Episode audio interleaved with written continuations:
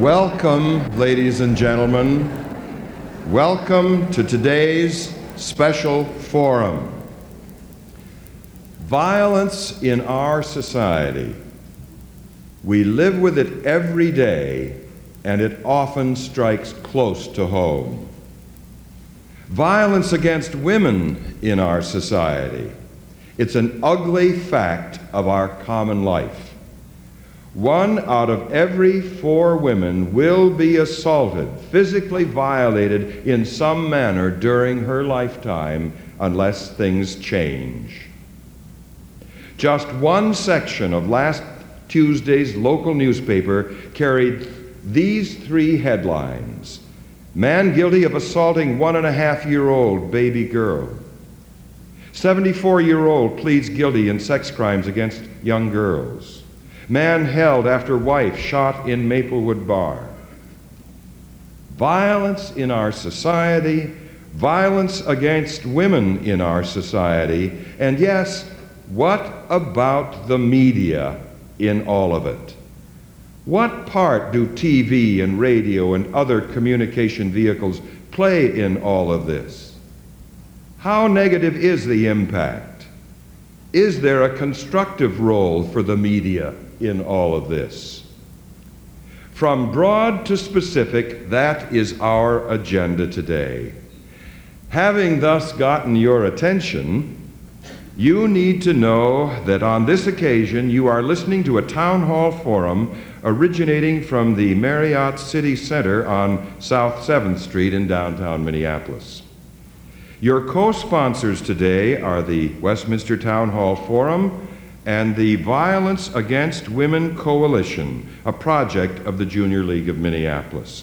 My name is Donald Meisel, forum moderator. And the person here to address us, yes, to engage us, is Faith Daniels, news anchor for the NBC Today Show and A Closer Look, the uh, network midday news program. Before going with CBS, she had varying roles as anchor, reporter, assignment editor in places such as Wheeling, West Virginia, Peoria, Illinois, Will It Fly in Peoria, uh, Columbus, Ohio, Pittsburgh, Pennsylvania. Uh, Pittsburgh she counts as home. She's an active supporter of the National Committee for Adoption, and she is married and has two young children. I said at the beginning that often violence strikes close to home. Case in point the rape, beating, and death of Minneapolis junior leaguer Mary Foley in a Minneapolis parking ramp on a sunny afternoon, June 2nd, 1988. This tragedy stirred the league as prodded by Mary Foley's sister Ellen, who is also of the league to form the Violence Against Women Coalition, which is dedicated A, to exploring society's attitudes that result in women becoming victims of violence, B, to educating society about the issues and the need for change, education, and to establishing a community agenda that mobilizes people and resources to address this issue on an ongoing and proactive basis. Addressing the issue today, Faith Daniels Violence Against Women, the Media Perspective.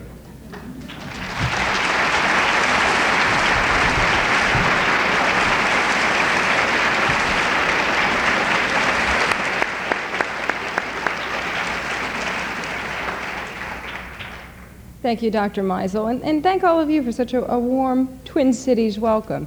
I can't tell you how much I feel at home here. I've seen so many similarities between Minneapolis and Pittsburgh, where I grew up. Good people here, sort of that uh, "hey, how you doing" kind of spirit, the way I grew up, and, and that's wonderful. I think that's that's a, a tribute to all of you who live here. I am so impressed by the turnout today, and that you would all come. I can take it as flattery, but I think that the issue brought you in more than, more than me. You know, one of the first things that, that I did last night when I landed was head to Mary Richards' home. I wanted to see exactly where the girl who turned the world on with her smile lived. Actually, it was the producer who was with me who demanded to see it. He embarrasses me everywhere we go. then today, I went over to Paisley Park to see where Prince lived. and Prince wasn't there, but I, I did meet his cat, Paisley. And in fact, many of the long hairs that are on this suit today are not mine, but Paisley's. Normally, when I get out and, and I do things like this, I really enjoy it on two levels. I get, I get to get out and meet the people who watch us do what we do on a, on a daily basis. And, you know, admittedly, I also get to sleep in. But I think they've wised up to me in New York. Because today they didn't allow me to sleep in, they made me do the Today Show from here. Katie's been on maternity leave, so I've been pinch hitting for her. She's taken the last few weeks off before the baby is due and taking a rather graceful exit. Much more graceful than my departure with my two. I knew it was time to go when they brought the cherry picker in to get me off the sofa. And that was really at the brutal, brutal end of it all. So much so that when I was working at CBS with Charlie Rose, he was practicing Lamaze techniques on the side of the sofa next to me. You know, there's one other thing, though, that, that really makes being here today special. It's because as a journalist, you don't often get to offer personal opinions on public issues. And I'm going to make an exception today because I am absolutely opposed to violence against women. Who in their right mind isn't? It is absolutely not a two sided issue. What do we think about this problem, and where do we begin to look for solutions? Well, certainly the support of forums like the Westminster Town Hall and organizations like Violence Against Women Coalition, we can have a greater understanding of the problem and what we can do as mothers, as fathers, sisters, brothers, employers, students, workers, teachers, advocates, or simply concerned citizens to solve the problem. Ellen Foley has shown us what effect a single individual can have. And for that reason, I made Ellen get up early this morning and join me on the Today Show. Because I thought that what she has done and what all of you have done here in Minneapolis is an example that people can follow across the country. After Ellen's sister Mary was, was murdered, Ellen started working tirelessly to help herself, to help her family, to help her community, and all those she comes in contact with to have a better understanding of the ever growing incidence of violence against women. As founder of the Violence Against Women Coalition, Ellen and a handful of Twin Cities women from the Junior League have banded together to communicate the problem, but most importantly, to develop solutions both to stem the growth of the problems that affects us today and to change the way that we teach future generations. In Ellen's words, as she told me today on the Today Show, to teach our little boys to respect little girls and to teach our little girls to respect themselves. Important lesson in that. She began her work as a way of dealing with the pain and the grief of losing her sister in such a tragic way. I'm not so sure I could do it. Everybody deals with grief differently. She came out fighting. She has started, in just three short years after her sister was murdered, a community wide grassroots effort that clearly has the potential to become a national effort.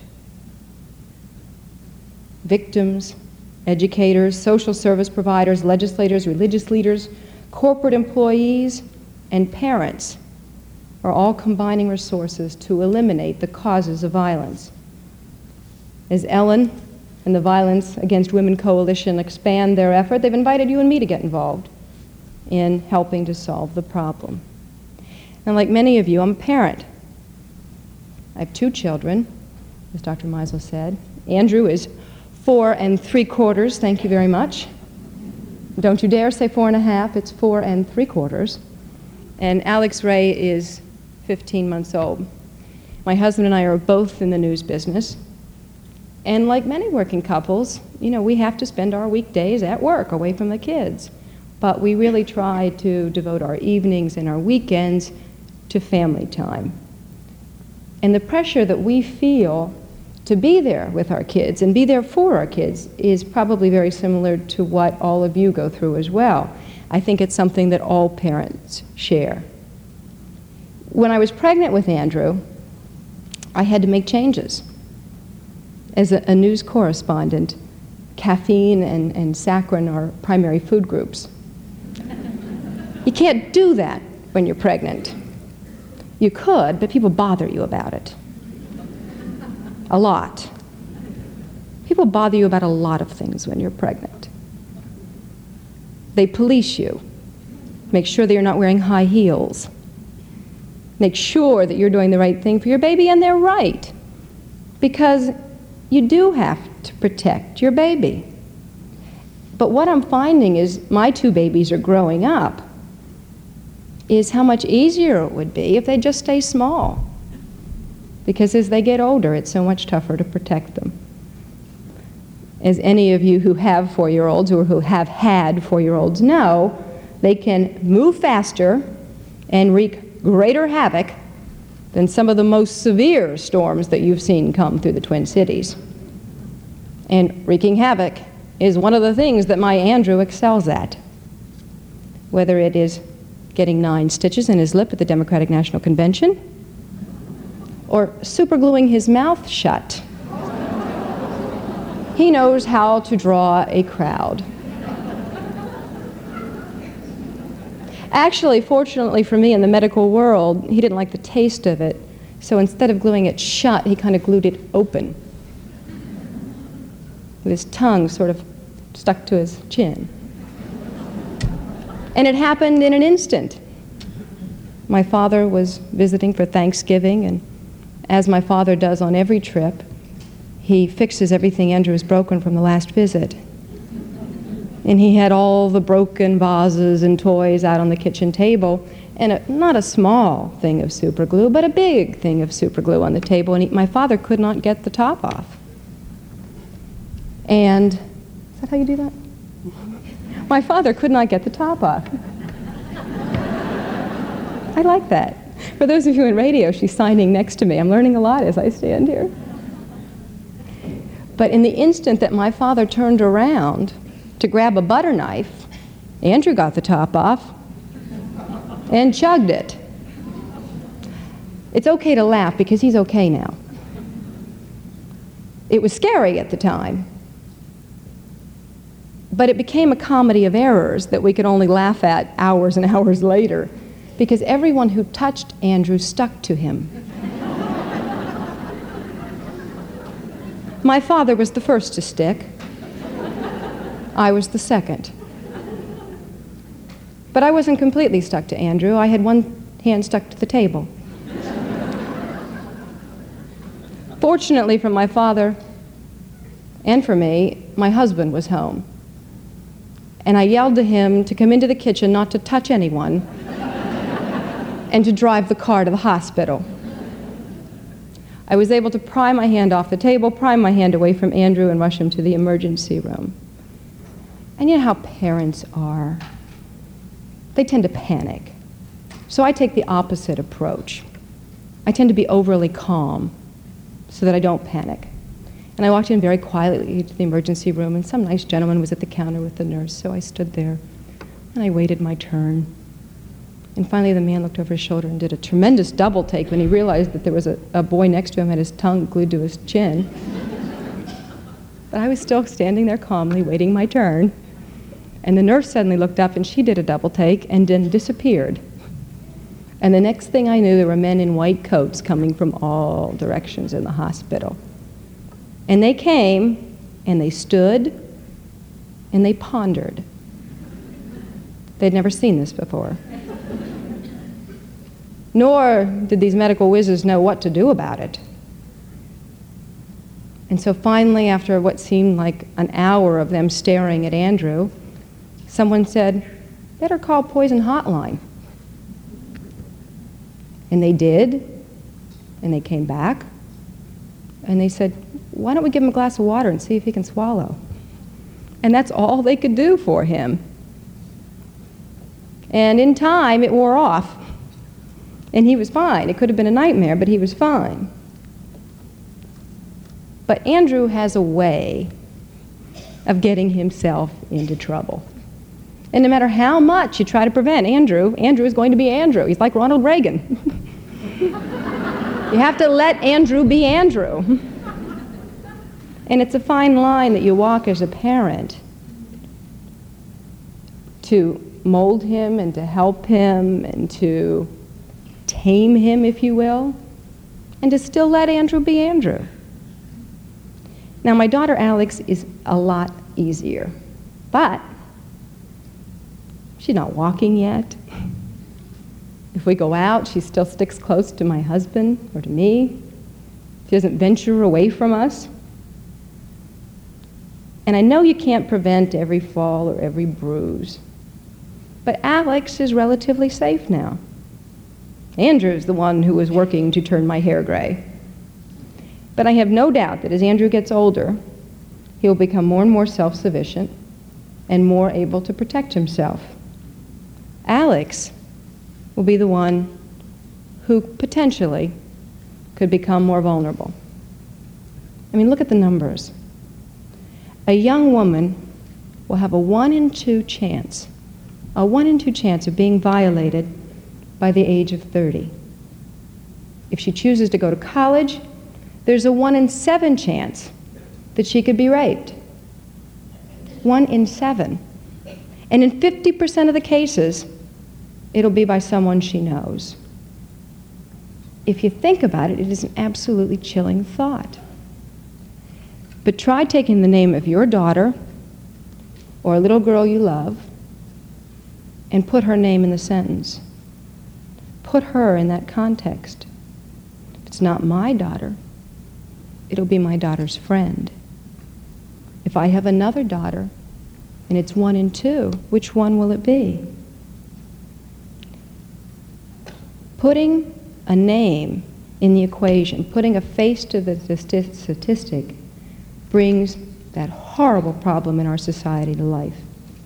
Our daughters have a 50% chance of being violated before the age of 30. As parents, we certainly all try to teach our children how to respect themselves and each other. We're vigilant about whom and what they're exposed to and how that will influence the way they develop and the way they grow. We try to build the best possible foundation so that when they're able to make the proper decisions for their own lives, they'll be able to do it when the time comes.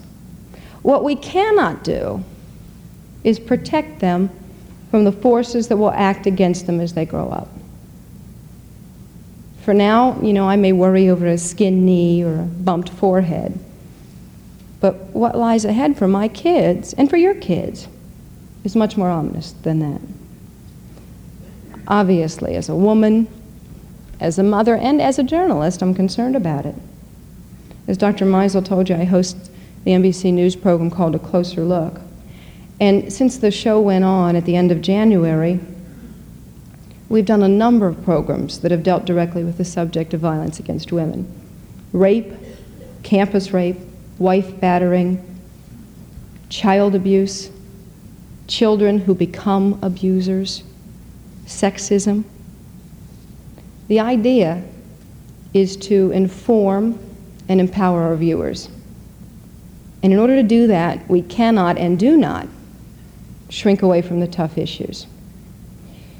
But we, on a closer look, also try to take the process a step further.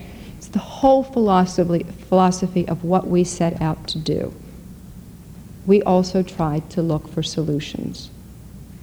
So often, even as a newscaster, which is what my background is, I would get to the end of 30 minutes after telling problem after problem after problem, and I would feel absolutely helpless. Realizing that other people feel that way too, we set out in the very beginning to include the solution if there is one. If it's a general solution, if it's a natural solution, if it's an individual solution. If it's even saying, how someone got out of a particular situation, we try to do it. In April, we did a half an hour on juvenile sex offenders. Most adult sex offenders start out that way. 90%, in fact, begin exhibiting deviant sexual behavior as kids, sometimes as early as six years old, 90%. And we talked about the problem, we talked about the crisis, but we also talked about ways you can detect it if you're a parent and break the pattern.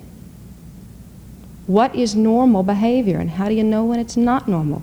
We brought a psychologist on to explain that to parents. And we also profiled an early intervention program where they take kids as early as 10, 11, and 12 who are showing these signs and right then intervene and try to break the cycle. That may help down the road. It's too early to, to really tell. But it's a worthwhile program, and that's the way we wanted to present the problem the horrible story and the solution. In June, we devoted a broadcast to the crisis facing battered women who'd fought back, killed their husbands or their boyfriends, and ended up in jail for it. The women were being released from prison. And we talked about the issues involved in that with governors commuting sentences.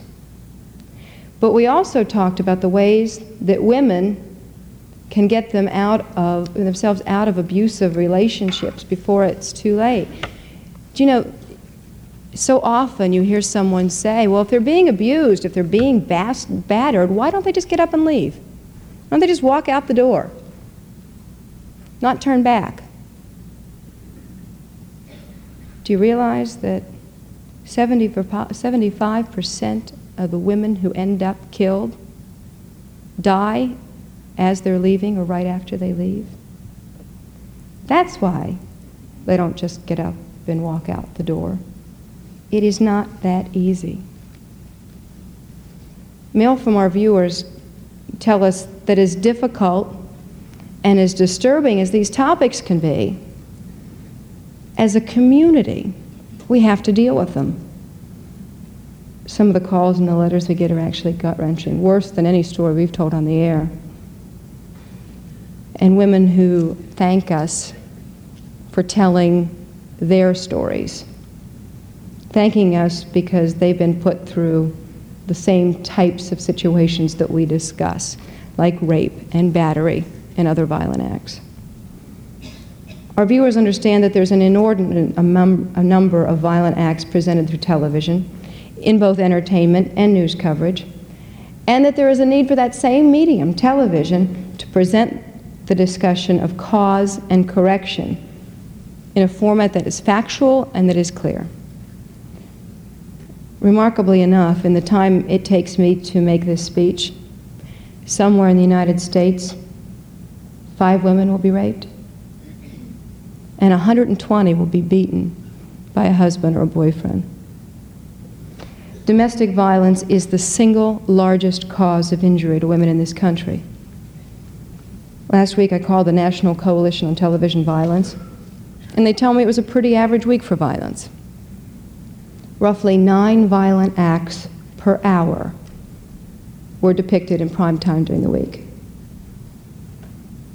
Now you multiply that number by 40 million television sets that are tuned in during prime time, and what you have is an enormous number, an enormous number of impressions being made. If you watch the shows, you cannot help coming away with the impression that violence is the only way to solve a whole range of interpersonal problems.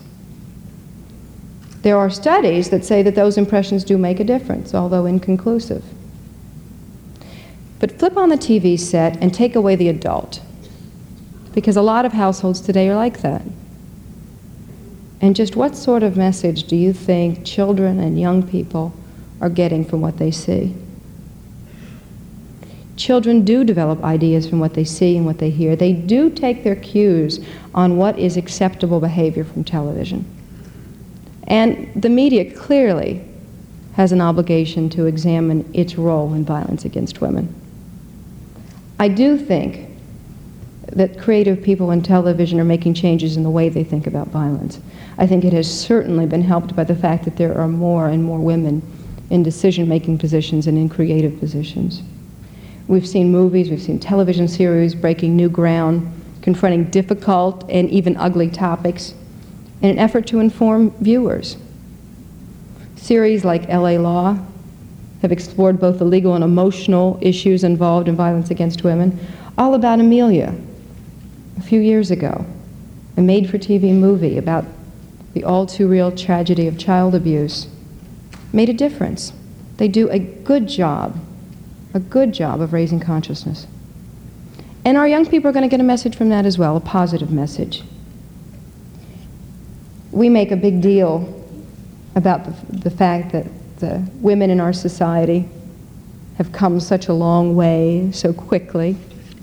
I've given so many speeches on the topic myself.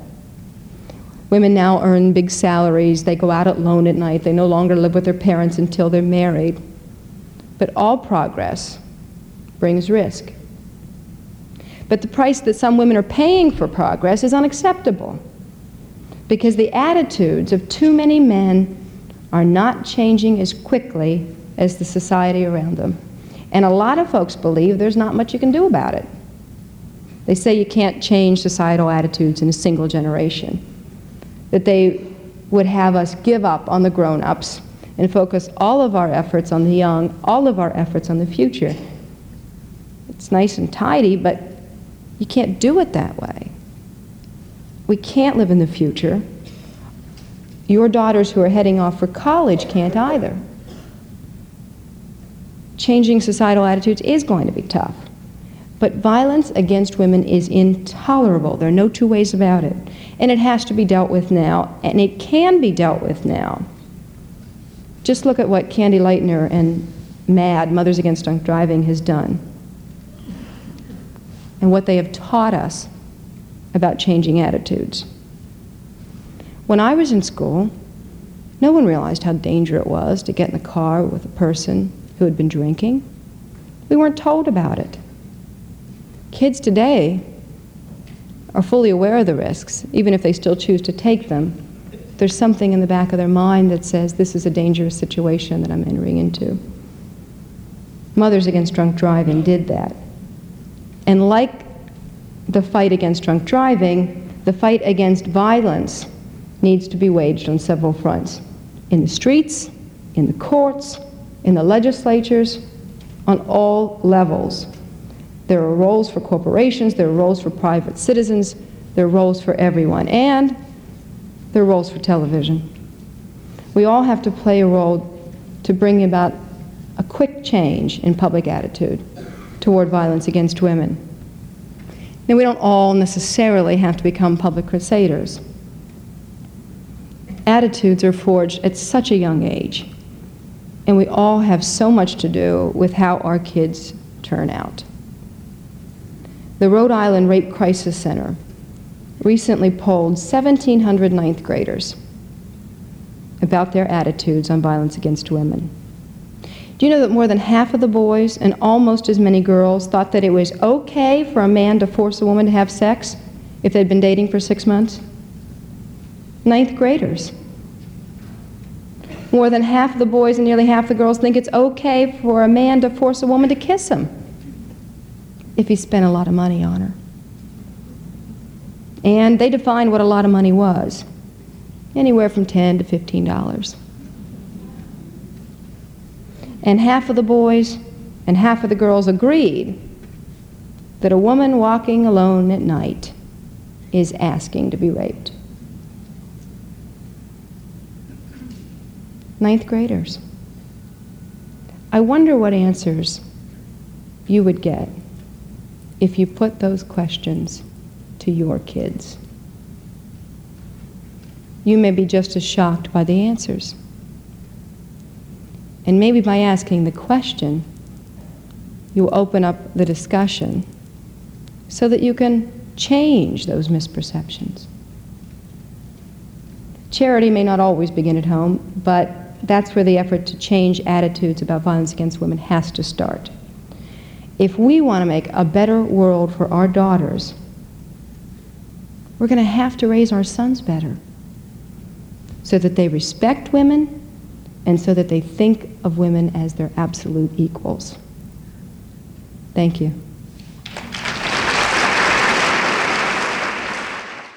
Thank you, Faith Daniels. I was moved by much of what you said, shocked by not a little of it. I will remember always the line teach little boys to respect little girls and teach little girls to respect themselves. I think that's a bellwether. While you in the audience are handing your questions to the ushers, which is to happen right now, and while those of you who must leave are doing so, let the radio audience be reminded that you've been listening to a special town hall forum originating today from the Marriott City Center in downtown Minneapolis. Our speaker is Faith Daniels, news anchor for the NBC Today show and key person in the midday program A Closer Look. Her topic with us today Violence Against Women, the Media Perspective.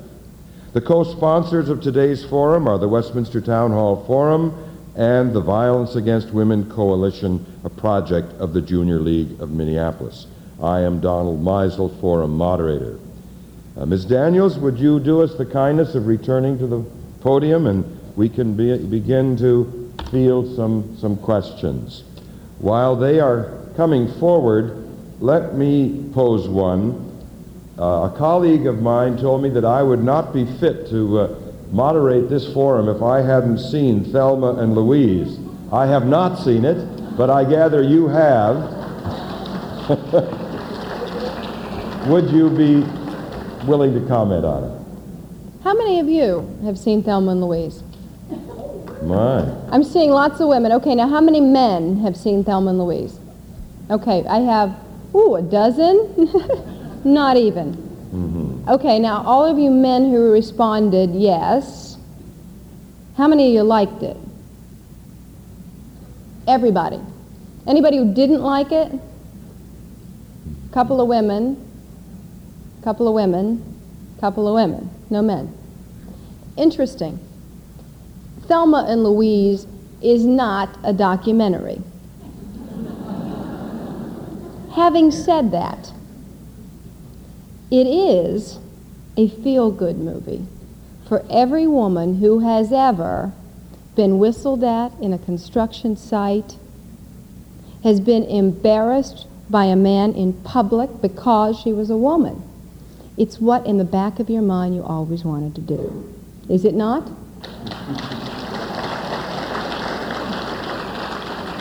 Now, here's where I think Thelma and Louise shows progress. Yes, people have said that it's male bashing. And okay, men don't come out so great. Can we all agree on that? But 10 years ago, would you have been able to tell that story? And in 1991, would you have been able to make that same movie if the roles were reversed? If two men were crossing the country, slamming women along the way. If you made it, if it got to the theaters, I guarantee you I would be in the picket lines. And I think a lot of other people would be picketing the- theaters, outraged that women could be depicted that way. So if it has raised hairs on the back of some men's necks, is it because they never before have had to sit through a movie where women were battering them, where women had the dominant role, where women were getting over on them? Is it uncomfortable because they're not used to seeing it portrayed that way in the reverse? Maybe. But it started an awful lot of interesting dinner discussions. Thank you.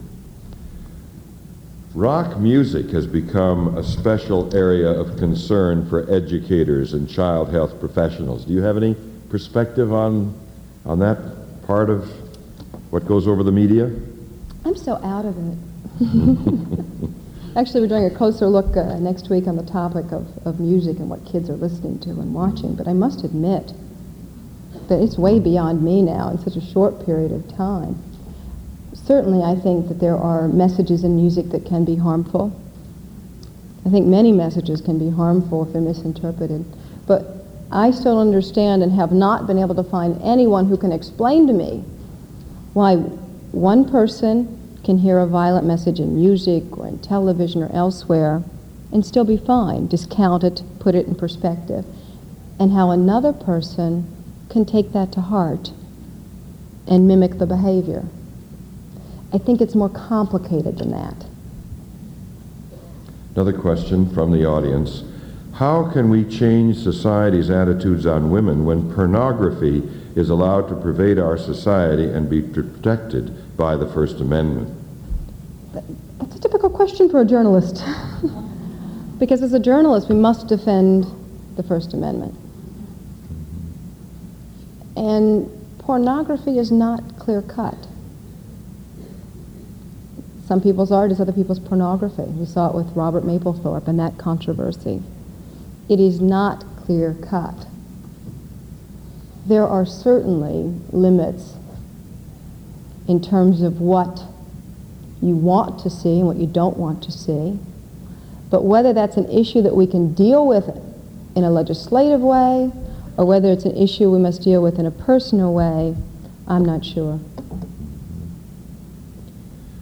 This is a tangential question. The, the person speaks about concern about pornography, realizing there are, there are some limits, but then says, why are there not laws restricting the depiction of violence beyond a woefully inadequate movie rating system? Well, there are movie rating systems out there. There are guidelines now for people to follow. It, it's, it, the whole thing is very, very, very complicated. And it's difficult for a journalist to say that somebody should not have the right to express themselves. Very difficult. Are there things that offend me? You betcha. Can it be legislated and dealt with? I don't know. It's so subjective. Thank you. You have spoken about the progress women have made moving ahead personally and professionally. Has this compounded the problem of violence against women? If I said yes to that, I'd make women a victim all over again. And I'm not going to do it. Mm-hmm. We made progress, so be it. In making progress, if we had to put ourselves in situations where we were vulnerable, you bet. But I'm not going to go crawl back in a hole because of it. I think that we came out, we worked to achieve equal status, probably not there yet. And as a result, we've had to pay a price for that progress. But this is the next step. Now you have those so, same women who have come this far standing up and saying, enough is enough, now we've got to take action. And as women have made progress, they've put themselves in more vocal positions where they can stand up and make those statements and make a difference now. These questions are related. How can we reach more men to pay attention to this issue and tangentially there is a conspicuous absence of men in the audience today. What do you think the reason is? Is there a baseball game on? no? I do see some men, though, and that's encouraging. Because this is not a women's issue. Mm-hmm. There are very few issues left that are women's issues. The subject is child abuse. That's a concern of both parents. Mm-hmm. If it's violence against women, that should definitely be a concern of men as well as women. And I think you get their attention across the dinner table. And I think you get their attention in the workplace. And I think you get their attention when you're dealing with your children my husband and I really view each other as equals in parenting. But there will never be equality in parenting because he doesn't care if we're out of milk. He doesn't care if there's no bread in the bread drawer. But if I go away out of town for two or three days, I'll come back and the kids and my husband will be fine. There will be dishes stacked all the way to the ceiling, but my kids and my husband will be fine. there's never going to be complete parity in the home. But having said that, I really do believe that my husband and I are equal in terms of parenting.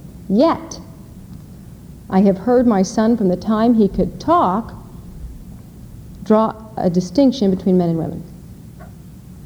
From the time he could talk, having no idea where he would come up with these things about why I couldn't go in the backyard and play ball too. Mommy, you're a girl. What does that mean, Andrew? Can't go.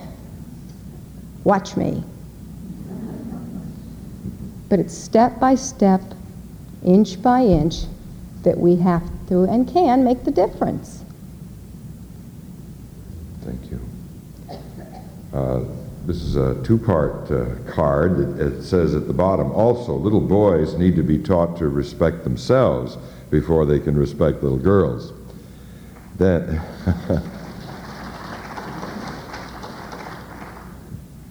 do you wish to comment on that, or we just move along? I don't see as many violent acts occurring against men. I agree wholeheartedly with the comment, but I don't think that's where our focus needs to be. Then the writer continues Even though they have good special programs on tapes around violence against women, what is your opinion on the everyday papers and local news coverage on specific crimes against women? Well, I think it varies from city to city, from paper to paper. It'd be very difficult for me to make a statement to you, having not routinely met, read Minneapolis newspapers that you're exposed to here. I think that we all have an obligation to cover it and to, uh, and to cover it fairly. What causes the hair on the back of my neck to go up is when someone is offended because I've covered a tough topic because they'd rather not hear about it, because it bothered them, it disturbed them, and they would rather just not acknowledge its existence. You can't do that. You can't sugarcoat life.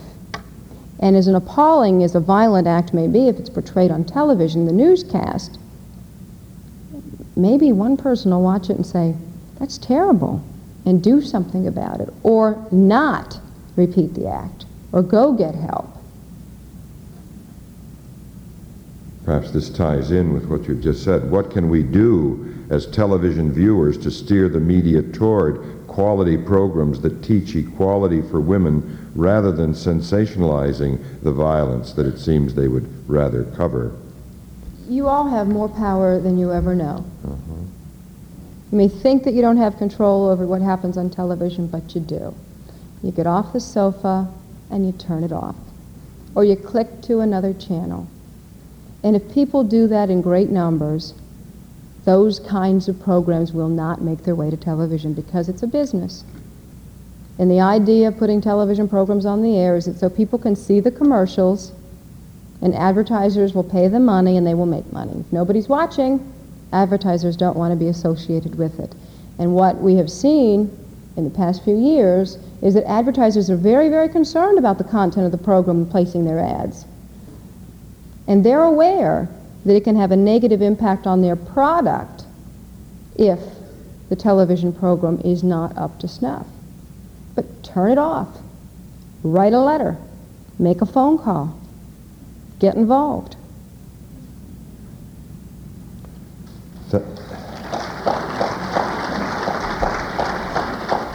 A member of the audience says, writes, Thank you for helping me break, helping to break the silence which perpetuates violence against women. And then the question, when should a rape victim be named? Very difficult topic. At NBC News, they recently, after much soul searching, named the rape victim in the Palm Beach case. It was a tough decision. There were many, many people involved in the decision on many different levels. There were women in on the decision-making process. NBC News President Michael Gartner felt and feels very, very strongly about this issue. Long before this particular case came up, Michael had written commentary after commentary in the newspaper saying that we as a society must destigmatize rape. It is not a sex crime, it is a violent crime. It is not something that you should be ashamed of any more than if you were mugged or murdered. It is not an embarrassment, it's a violent crime. And as I told Michael, I agree in theory with that 100%. And Michael feels that our generation of women has to once again pay the price of progress. We have to carry the burden of destigmatizing rape for the next generation. And I agree with that in theory. But rape isn't being perpetrated on a generation of women. It's happening to people, to individuals. And while I can say that I agree with it in theory, if I myself were raped, I would not want to be named. But I would also not want to be named if my house were burglarized, if I had been violated in any way because I protect my privacy. I applaud women who stand up and come forward and say, I was raped, I got through it, you can get through it. But until rape is destigmatized, it seems to me that it still has to be a personal choice. Thank you. Please discuss the relation between physical and economic violence against women. I think I know who that question, who offered that question. Hi. she asked me it uh, of me before we came in, in, in the door here. By economic violence against women, she's referring to child support payments and men strangling women financially. And that is a huge, huge problem. We did a, a show recently on deadbeat dads. And 85% of the men who are responsible for child support payments do not pay regularly. 85%. And that is another different form of abuse.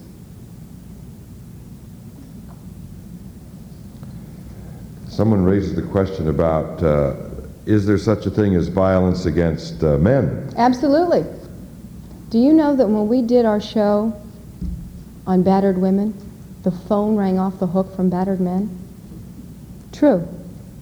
And we got letters from men who say they've been battered.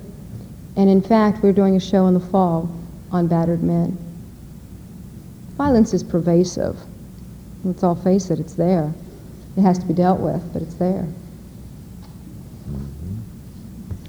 Another question from the audience. What can parents do to counter the messages the media is giving, colon, our boys, giving our boys, women are sex object, and giving our girls, appearance is overly important to attract men and boys.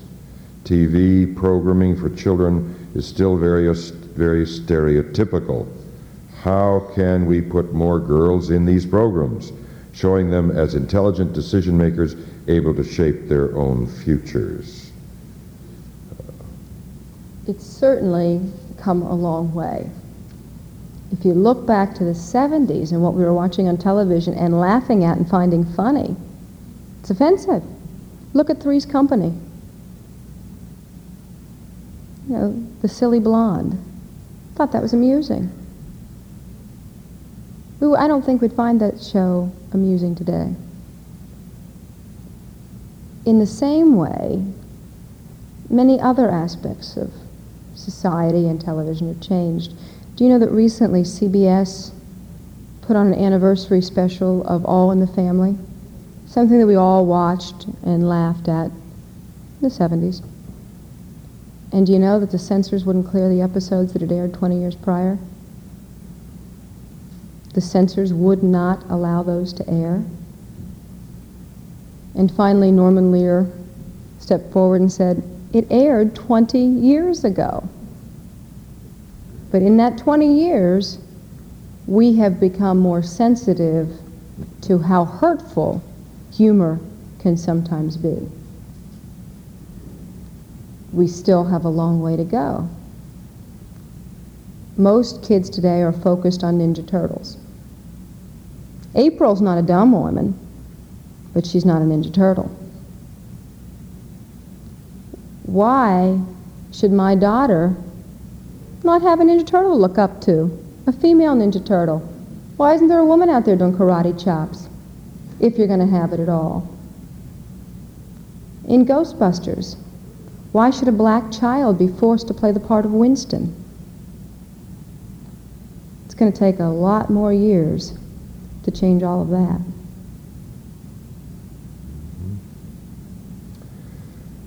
What is your view? Uh, I sensed it coming in something you just said. What is your view of media coverage of violence against women of color?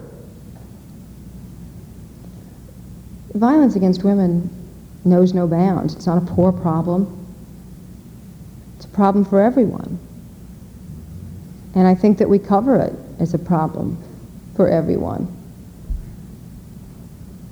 I don't see that we make, make a difference in that, mm-hmm. that we'd make the distinction.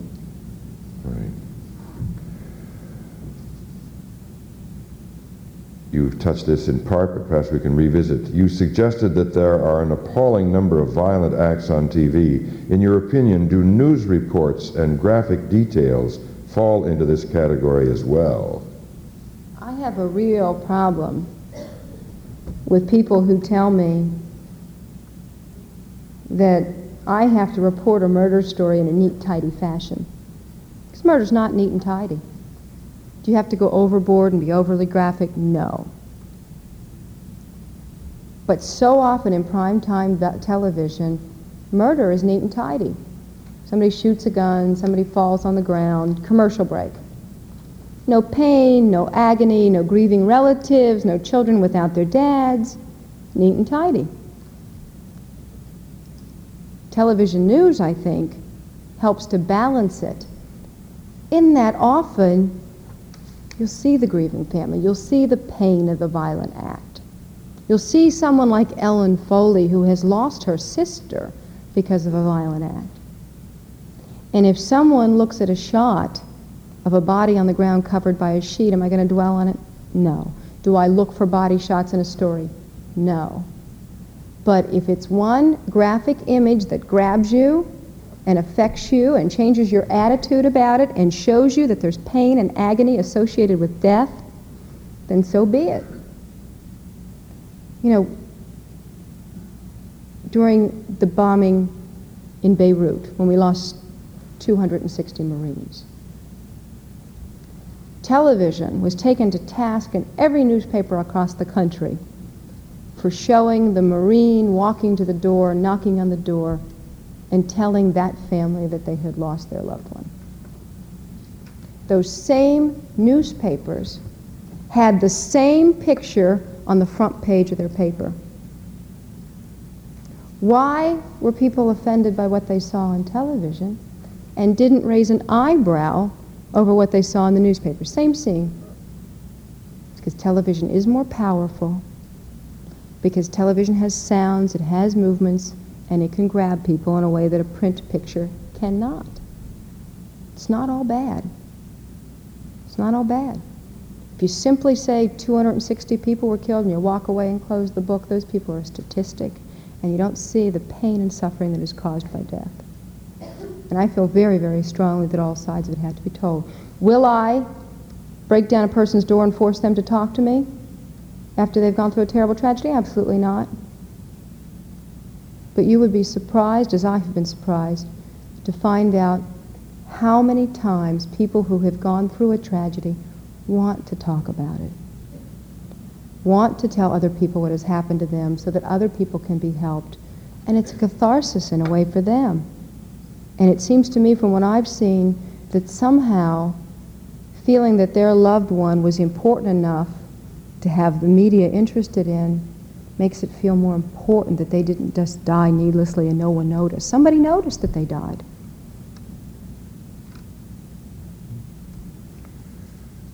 A question from the floor 52% of marriages end in divorce. 80% of mothers have primary custody. Does this mean that dysfunctional behavior, violence, abuse is being taught by a mother?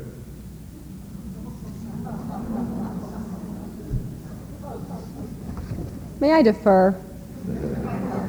You certainly may. Um, Thank you. We've spoken a number of times, you and I, today, of Mary Foley as a victim of violence and of Ellen Foley, her sister, who really has become the, uh, is the spark behind the uh, Minneapolis Junior League's effort, namely its uh, Violence Against Women Coalition.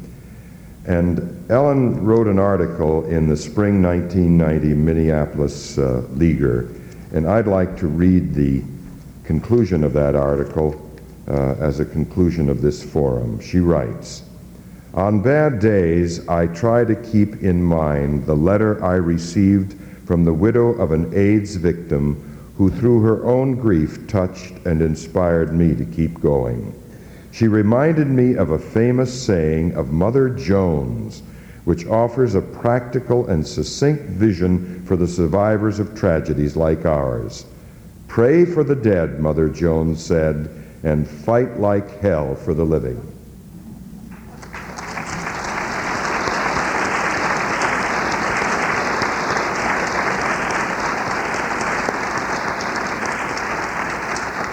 We thank you, Faith Daniels, for joining the fight for the living and for inspiring us the more to join the fray.